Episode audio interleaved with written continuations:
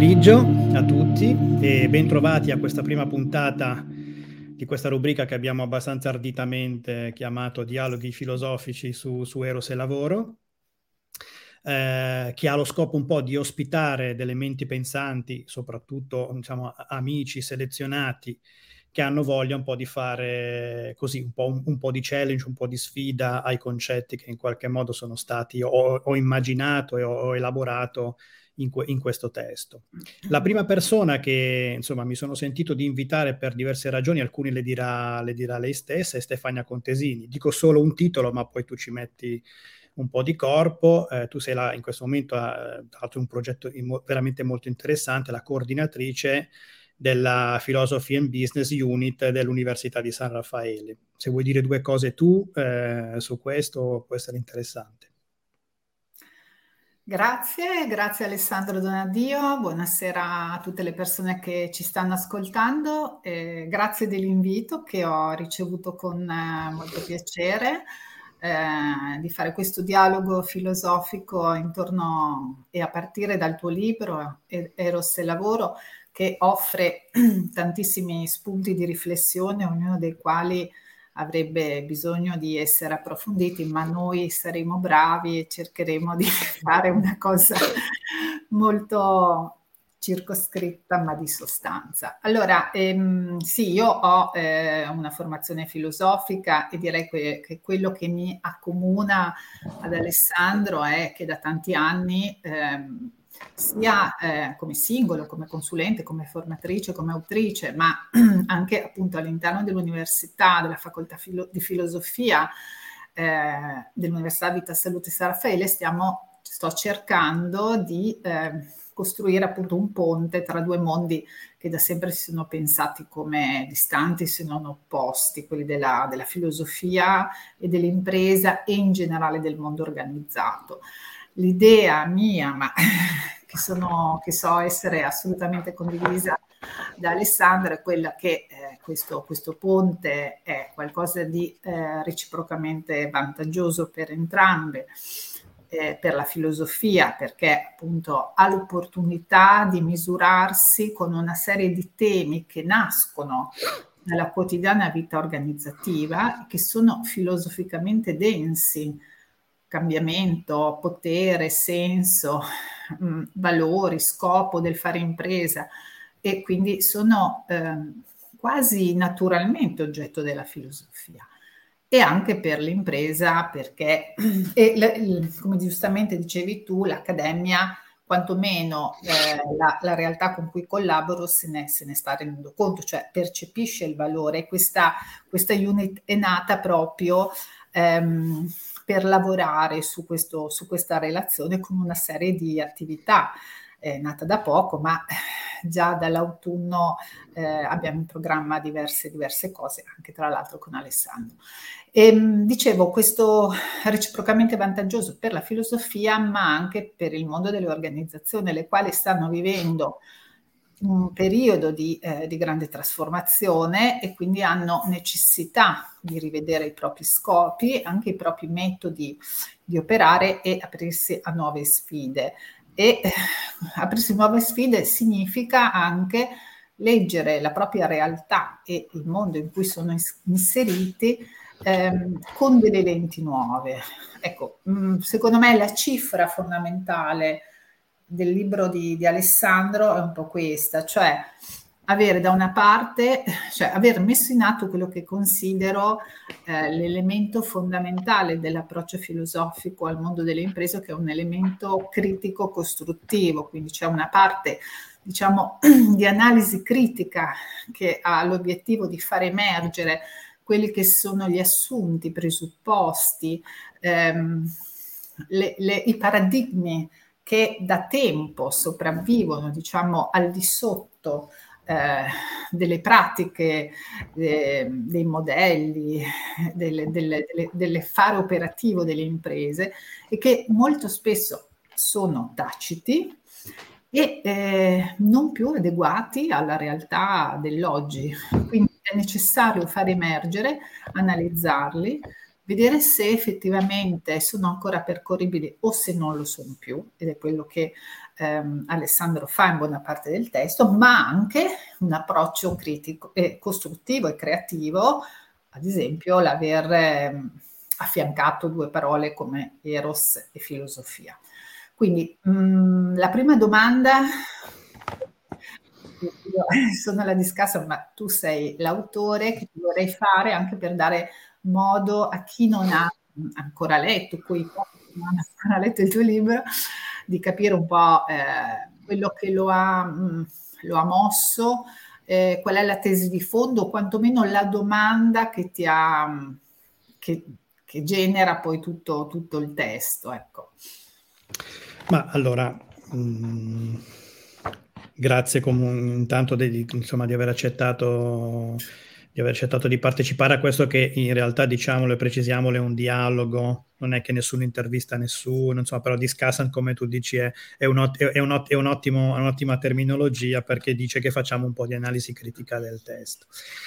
Ma guarda, questo, a me questo testo è ehm, in qualche modo eh, eh, si è posto come necessità eh, nello scontro con la realtà, nel senso che ad un certo punto sono un po' caduto come, come, mi, come, come talete nel buco, no? a un certo punto, camminando, guardando le stelle della consulenza, stavo facendo un sacco di belle cose, poi incontro davvero un HR, è, questa è una storia vera, mi siedo davanti, davanti a loro, parliamo di molte cose sempre anche con questo tono fammi dire che faremo tante cose innovative, un po' di tecnologia, una spruzzata di vision, un po' di purpose, però insomma gli occhi del mio interlocutore erano occhi stanchi, appesantiti. Così gli ho proprio chiesto, ma, ma, ma come va? Ma, ma, come stai? Dice, no, bene, stiamo facendo tante cose. Dico, no, fermati, ma come stai veramente? Come stai? E insomma, questa persona mi ricordo che butta, a un certo punto butta le, le, le spalle all'indietro e dice, guarda, mi sento senza energia. Non ho energia.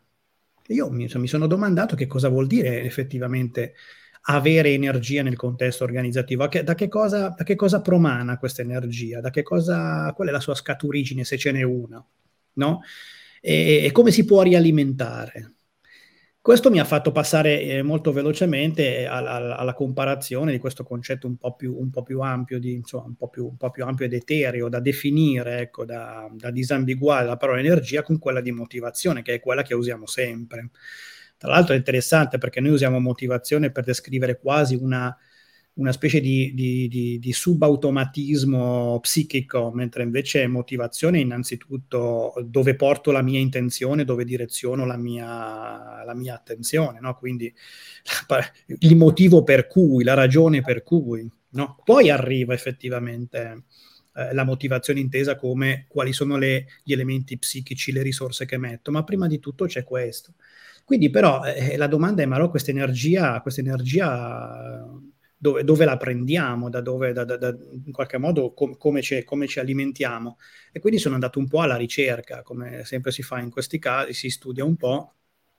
E ho rinvenuto la, la, la, definizione, la definizione, di Platone, no? che Platone propone dell'eros, che è una, che è una definizione, eh, sì, quasi un arché per certi versi. No? Lui sostanzialmente sostiene che questa energia è un fondamento cosmico, ma che, dato che è cosmico è anche dentro di noi, no? eh, che è alla base delle tre dimensioni, che, delle, degli tre elementi che secondo me sono i, i, tre elementi che ci rendono persone diversi, cioè ci rendono esistenze, forme di vita e forme di esistenza diverse dalle altre, no? che sono il logos, quindi questa energia, questo eros alimenta il logos, alimenta il pensiero, alimenta anche il coraggio, perché effettivamente l'intenzione ci fa superare la dimensione della, della, dell'inamovibilità e anche il desiderio. Eh, poi nel libro desiderio ed eros in qualche modo troveranno una mm. sorta di convergenza terminologica, ma Platone li separa ed è, ed è molto interessante mm. perché il desiderio è, un po' più, ance, un po' più ancillare rispetto a questa potenza cosmica che sta alla mm. base. Ma allora, se la potenza è cosmica e sta alla base, do, qual è questa base, qual, qual, è la cosa che effettivamente ci muove. E lì io arrivo eh, eh, a ipotizzare, a pensare che è il senso, cioè è il processo di sensificazione mm. che produce un orientamento dell'azione umana, genera in qualche modo un fuoco che è intenzionale, ma a un certo punto è anche psichico, fisiologico, biologico, che ci permetta attraverso il logos e il coraggio poi di generare un'azione sul mondo circostante. Mm. Quindi no? la causa finale, diciamo così, di, Aristotele, di aristotelica aristotelicamente è, è appunto ciò che poi attira tutte le forze, le energie, la ragione, eccetera. Esatto. Io non so se tu, beh, chiaramente l'aver, um, sì, hai, ragione anche il fatto di avere distinto a partire da Platone queste due parole, eros e desiderio, perché in realtà di desiderio si parla, si parla un po' di più di eros abbinato alla parola lavoro, no, diciamo infatti mm-hmm. quello che può stupire è il fatto che... Ehm, Normalmente il lavoro a partire dal passato è sempre stato eh, insomma, collegato con parole che hanno tutt'altra eh, significato, in genere o negativo come sacrificio, pena, fatica, oppure venendo un po' più all'età moderna contemporanea alla, alla questione dell'utile, no? in mm-hmm. tante mm-hmm. sfaccettature, dall'utile materiale all'utile mm-hmm. del successo, eccetera. Eh, vogliamo lasciare questa definizione ulteriore di Eros un po' allora a questo punto alla, ricer- alla scoperta del lettore o vuoi dire qualcosa in più rispetto a quanto hai già detto? No, allora, eh, ma, ma, solo in realtà andare in scia con te nel dire che mm. effettivamente, e lo dico un po' anche all'inizio, provando a fare anche un patto di lettura, ma anche forse un mm. patto di riflessione con la comunità poi professionale che cerco in qualche modo così di attivare anche col testo, no? che è un po' quello di domandarsi fondamentalmente, eh, cioè diciamo così, mh, mm, ci servono metafore nuove. Mm. Ci servono, ci servono, diciamo così, delle suggestioni un po' nuove, perché altrimenti non, rius- non riusciamo più a capirci rispetto a, a, a, all'utilizzo anche di parole che sono lise e consumate. Appunto, l'esempio è motivazione. Motivazione certo. è una parola densissima, però motivazione vuol fondamentalmente dire oggi nel gergo organizzativo eh, una reazione, una modalità reattiva ad un elemento di convenienza che io pongo sul tavolo. Io sono motivato nella misura in cui io metto davanti a te un oggetto che come cerco di spiegare anche eh, l'elemento di discrimine è possedibile e consumabile. Solo così io ti motivo ad un'azione. Tra l'altro anche presupponendo eh, in qualche modo anche un archetipo, un, un, un'idea di persona che non è così nella realtà. La realtà è tu, nella realtà la persona non, non, aderisce banalmente a un principio di piacere, lo stesso Freud dovrà re- revisionare, anzi noi qualche volta facciamo del male, paradossalmente ci facciamo del male in, in qualche caso, in qualche caso attraversiamo sofferenze no? per, per, per, crescere, per emanciparci, per evolverci. No? Quindi è tutt'altro che la motivazione è tutt'altro che un meccanismo di reazione ad un vantaggio che io metto lì davanti a te. No? Per cui motivazione non si poteva più usare. La parola desiderio però è potente ed interessante. Mm. Eh, dopo, chiaramente, poi, eh, se, se, se, se, evochi una metafora diversa, poi ti servono anche mm. delle fonti esplicative diverse, per cui la psicanalisi non, è, è, interessante. Non ti chiedo perché hai, usato, perché, perché hai usato la parola metafora. Ecco, questo me lo sono chiesto. In realtà perché Eros è una metafora? Adesso te l'ho avuto lì. Io quando ho letto questa tua, ho detto, ma no, non è una metafora eh, mm. questo ti mette in difficoltà, però... Eh, sì, sì, bravo. lo, lo, lo, lasciamo qua, lo lasciamo qua questa cosa, nel senso che mm. sono d'accordissimo che bisogna usare un linguaggio diverso e la metafora è molto...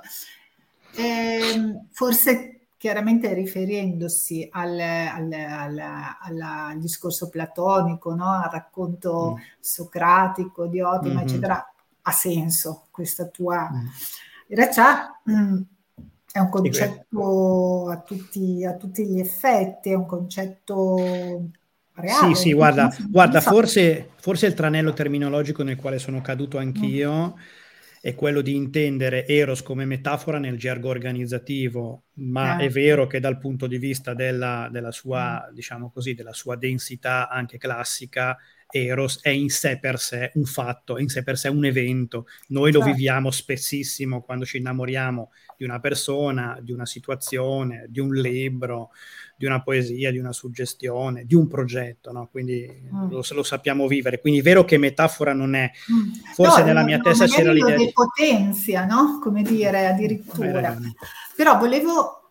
Mh, mm, affiancarmi a, questa, a, questo discorso molto interessante che tu stai dicendo, che ho trovato una delle cose più interessanti del, del testo, proprio questa, eh, proprio anche il luogo dove tu usi questo approccio critico decostruttivo e, eh, ma anche creativo che, che, che, di cui parlavo all'inizio, e cioè appunto la differenza tra eros e engagement. Allora, un attimo fa tu stavi proprio spiegando no? quelle che sono mm-hmm.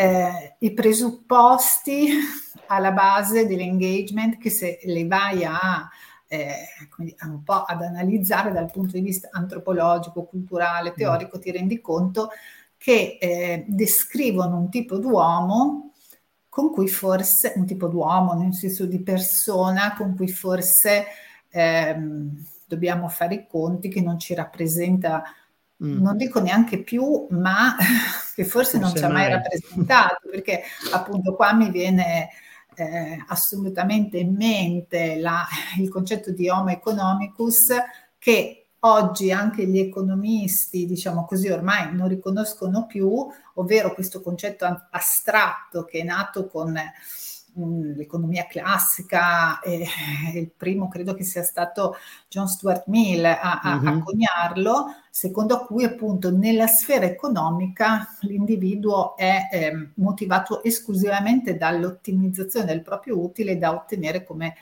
attraverso il calcolo razionale appunto del proprio utile.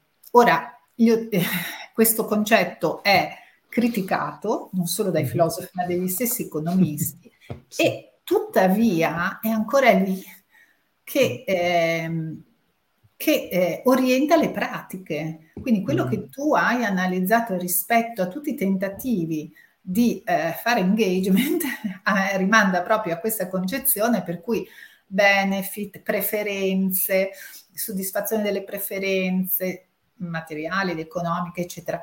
Ma da, da, da quello che scrivi, chi ha un po' di senso critico dice pensa, ma è palese che non, mm. eh, che non funziona.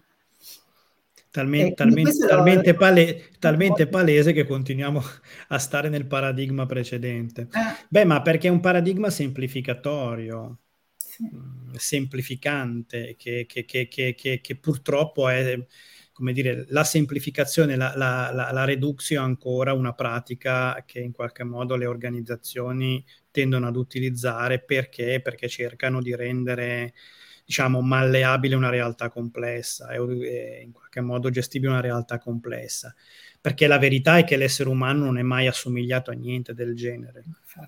Niente del genere. È un tale mistero è, è, un, è, un, è un, dire, un, tale universo che appunto non risponde a principi di, tanto di assoluta razionalità. A meno che non si voglia dire che poi uno può fare anche delle cose irrazionali mh, mm, de, de, in alcuni momenti, ma perché c'è una sua razionali, razionalità di fondo nel lungo, ma questo lo dice anche la filosofia.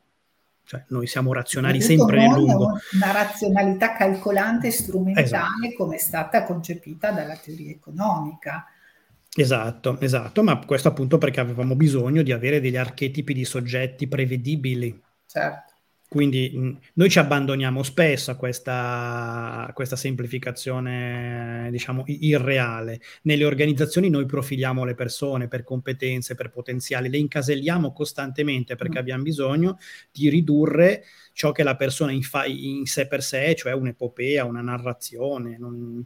E una narrazione si può solo narrare, non si può capire né possedere. Questo è un altro bellissimo oggetto del desiderio, des- tipicamente mm. lacaniano. Cioè un, un... la persona è un tipico oggetto del desiderio perché non la possiamo mai veramente in qualche modo incasellare né predefinire. Però questo è, eh, diciamo così, eh, come posso dire, la tentazione costante e comune nelle organizzazioni. Guardate come si riducono le organizzazioni. Le si riduce talmente che le si disegna come degli organigrammi, secondo due uniche dimensioni che sono il principio di competenza e il principio di gerarchia. Poi quando tu guardi le organizzazioni al loro interno, ma quelle due cose lì sono, sono due cosette quasi minimali e spesso del tutto, del tutto inutili certo. saperle.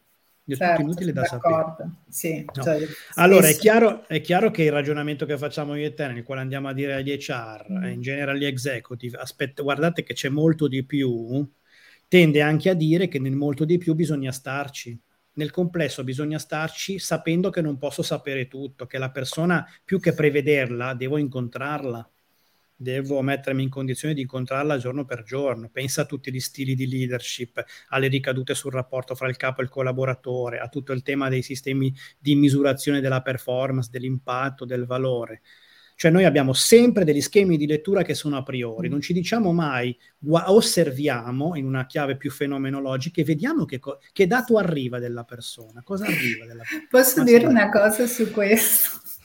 certo.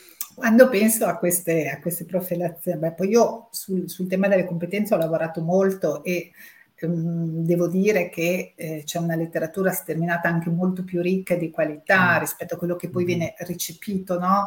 in modo molto semplificato da, spesso da molte organizzazioni, nonostante sistemi complessissimi.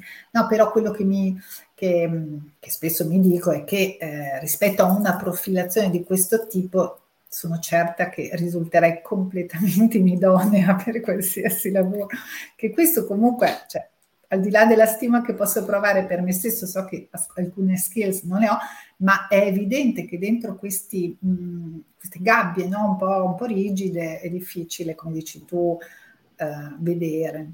Mm. E, ehm, no, poi anche, anche, la cosa che metti in evidenza, secondo me è molto interessante, che fa anche il paio, lo dici, ehm, con eh, il presupposto, cioè quell'idea anche qui molto vecchia e molto superata della comunicazione, cioè l'idea che appunto il rapporto tra individuo e, comunicaz- e, individuo e eh, persona eh, scusa, organizzazione e persona in questo paradigma dell'engagement è una asimmetrico e unilaterale, no? Questo ti dà mm. l'idea dove c'è eh, l'organizzazione che deve motivare e l'individuo in qualche modo che reagisce, neanche risponde, no? reagisce sulla base. Anche questo è, è molto interessante, no? quindi averlo messo in evidenza, cosa che spesso non si fa, quindi ho trovato, ho trovato veramente sì significativo. Eh sì, considera che anche questo naturalmente è una decostruzione che offre una maggiore complessità a un HR, ad un executive, non, una, non, non, sol, no, non più soluzioni, ma più problemi da, da, risolvere.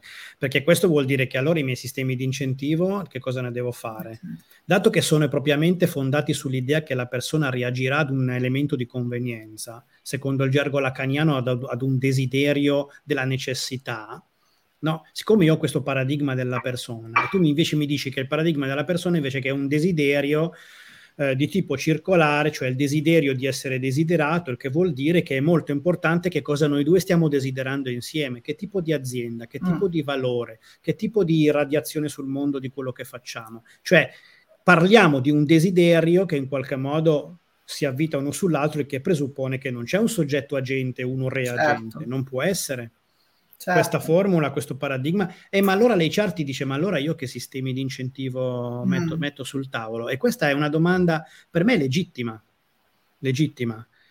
Perché noi l'eros comunque lo dobbiamo alimentare, il desiderio lo dobbiamo alimentare, ma evidentemente non è con questa logica simmetrica no. che noi riusciamo a fare questo. E, è nella metafora della, de, de, dell'etimologia del desiderio, no? il desidere quindi in qualche modo di puntare verso le stelle. Noi dobbiamo guardare verso qualche cosa che supera la stessa nostra, il nostro, il nostro circuito desiderante, ermeneutico e relazionale, cioè insieme guardare a qualcosa che da soli non potremo nemmeno contemplare e che insieme in ogni caso non raggiungeremo, ma che nell'atto di andarci produce effetti sul mondo. E, e, sono i valori, pensaci. I valori non sono mai qualcosa di ottenibile. Quando le rivoluzioni hanno ritenuto che bastasse un cambiamento degli assetti storico-materialistici per generare un cambiamento, no? un generare un cambiamento anche di ordine, di ordine valoriale, hanno prodotto le peggior specie di, di, di, di dittature, se non, non in qualche modo addirittura di,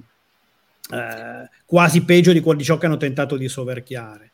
Quindi il valore non può essere posseduto una volta per tutto, mm. ma è la tensione verso certo. invece che genera che genera questo meccanismo. Qui sfonde una porta aperta perché sui, sui valori io da tanto tempo lavoro e, e devo dire che eh, benché venga riconosciuta la parola, diciamo così, se ne coglie il senso, l'importanza, poi eh, il come lavorare mm. con i valori mm. eh, da parte delle organizzazioni è, è più difficile perché mm. non, non, basta ovviamente dirli, non richiedono obbedienza, mm. richiedono molto altro e quindi qui c'è proprio un lavoro filosofico e, e mm. anche complesso, ma poi, come dici tu, attivano la motivazione, il desiderio, mm. quindi anche questo è un tema importante. Senti, volevo Ehm, abbiamo ancora qualche minuto, volevo farti due domande che mi sembravano importanti. Allora, una mm-hmm.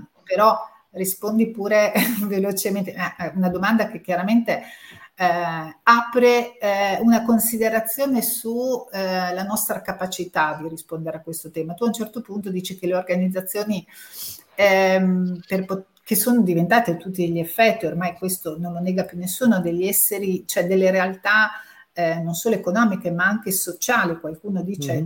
degli attori sociali con responsabilità economiche, io sono d'accordo, e quindi mm. devono collocarsi in un contesto più ampio che non è solo quello dei propri azionisti, in un contesto più ampio significa anche riconoscere dove sono, dove stanno, cosa, non solo all'interno, ma come si collocano nella, nel, nel contesto e addirittura mh, nella storia, con la S anche maiuscola, tu, mm. tu ne parli come ehm, cioè devono rapportarsi e rispondere allo spirito del tempo. Ora è molto bello questo tema, tu hai usato una, una parola molto impegnativa, eh, perché appunto spirito del tempo evoca um, l'elemento culturale di un'epoca, eccetera. Mm.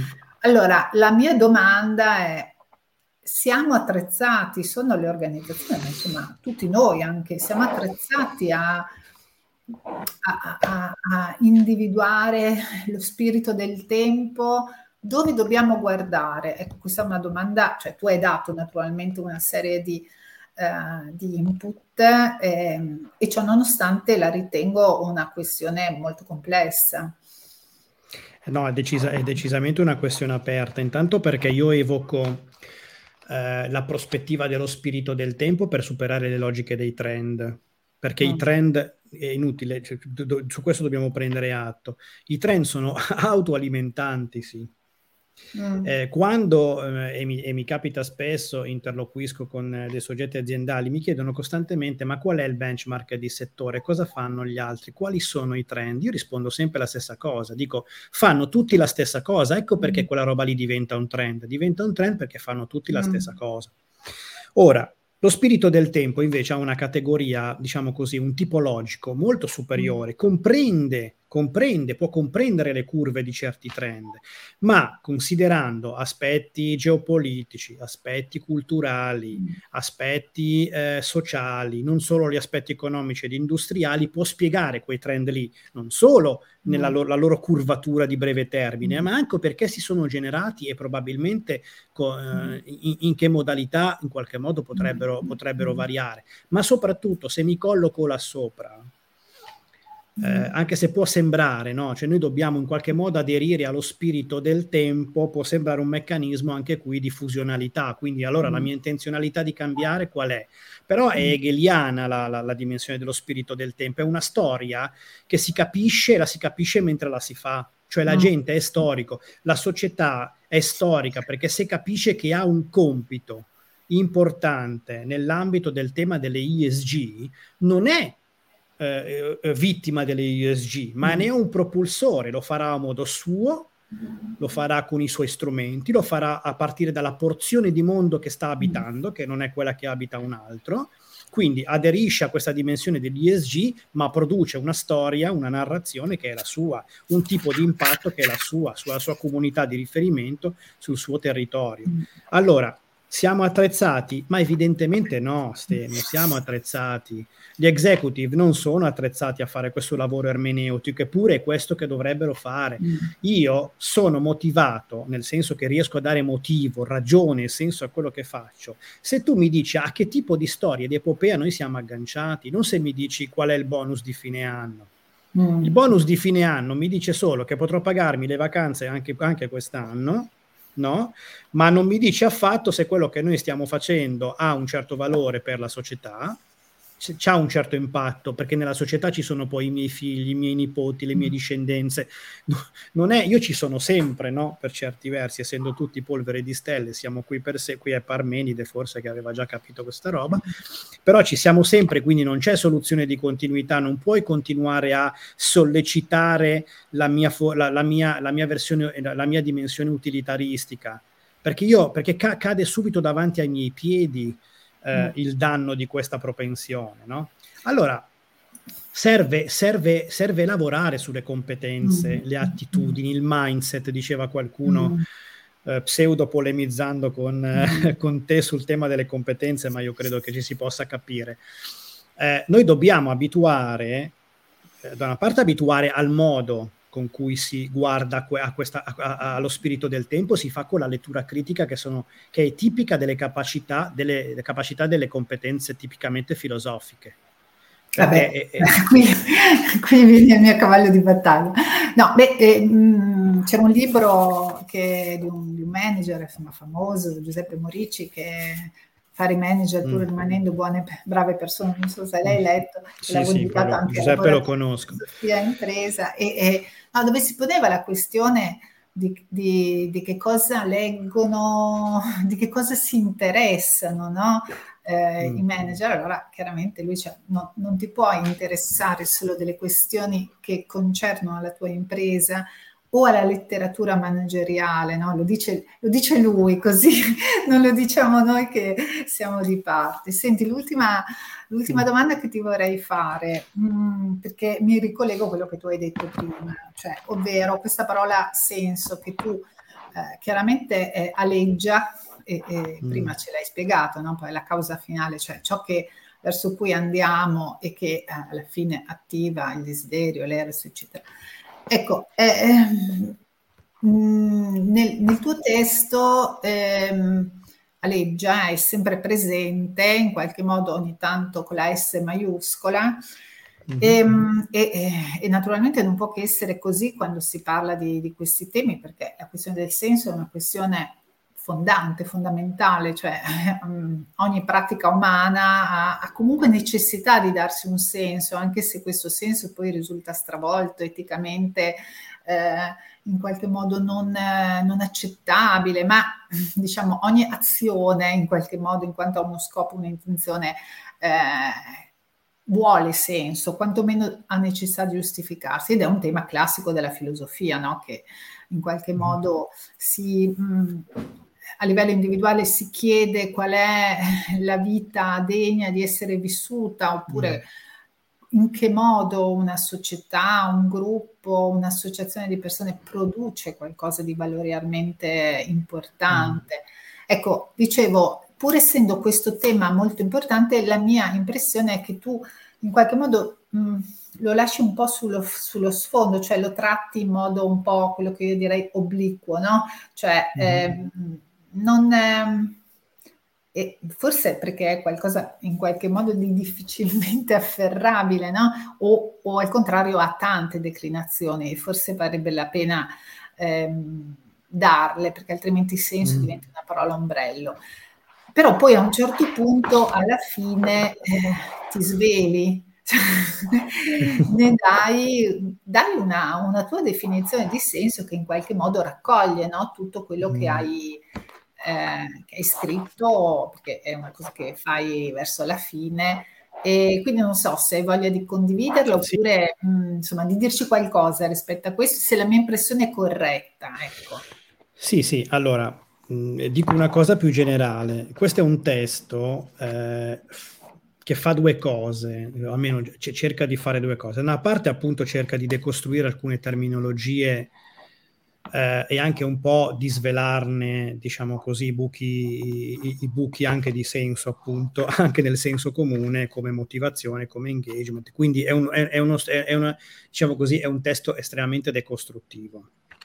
Dall'altro, però, è un testo che tenta un'erotica del pensare, cioè sullo, qual, qual, è lo spirito del tempo? Qui Maurizio Cavazzoni dice bellissima, quale epopea siamo agganciati? E io non lo chiedere ad una persona sola, non lo chiedere ad Alessandro, se no è finita. Questo è un processo che dobbiamo ermeneuticamente provare in qualche modo a definire insieme nel lingua- ne- nella conversazione, nel dialogo. Però io ci provo, butto lì una cosa e dico che per me spirito del tempo sono tre termini che poi declino, non, non li svelo, sono qua nel testo, li declino. È una proposta.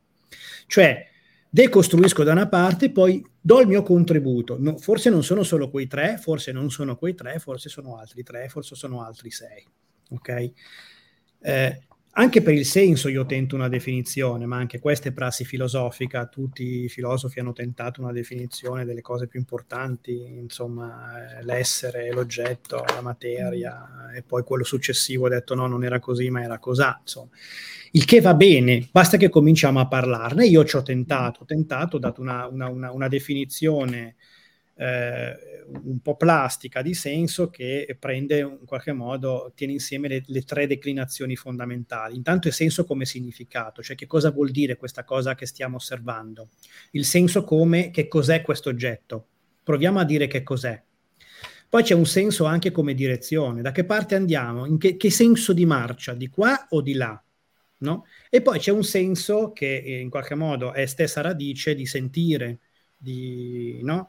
Quindi di pathos in qualche modo. Quindi è come dire che il senso è come stiamo mentre andiamo nella direzione che per noi eh, è, importante, è, importante, andare. Mm. Dico come stiamo perché è chiaro che ci dobbiamo anche domandare se stiamo andando verso qualcosa in una forma gioiosa o ci stiamo andando in una forma estremamente malinconica, perché non è affatto detto, guarda, anche in alcune aziende io incontro che c'è tanta attenzione per il green, tanta attenzione per l'inclusione, tant- eppure c'è una, una, malinconia imperante dentro quelle aziende. Mm quindi c'è anche, ci dobbiamo anche domandare come mai stiamo così male eppure stiamo facendo così, cose così belle. Vuol dire che quel, quelle cose così belle non sono declinate nel modo giusto mm. per quella comunità professionale. Ora, qual è l'epopea? Maurizio non lo so, parliamone un po' insieme, ecco, magari proponi la tua, la tua lettura, io in qualche modo ho proposto anche la mia, ma io mm-hmm auspicherei davvero un, un, un, un, movimento dialettico di questo tipo, no? eh, il più possibile interagente.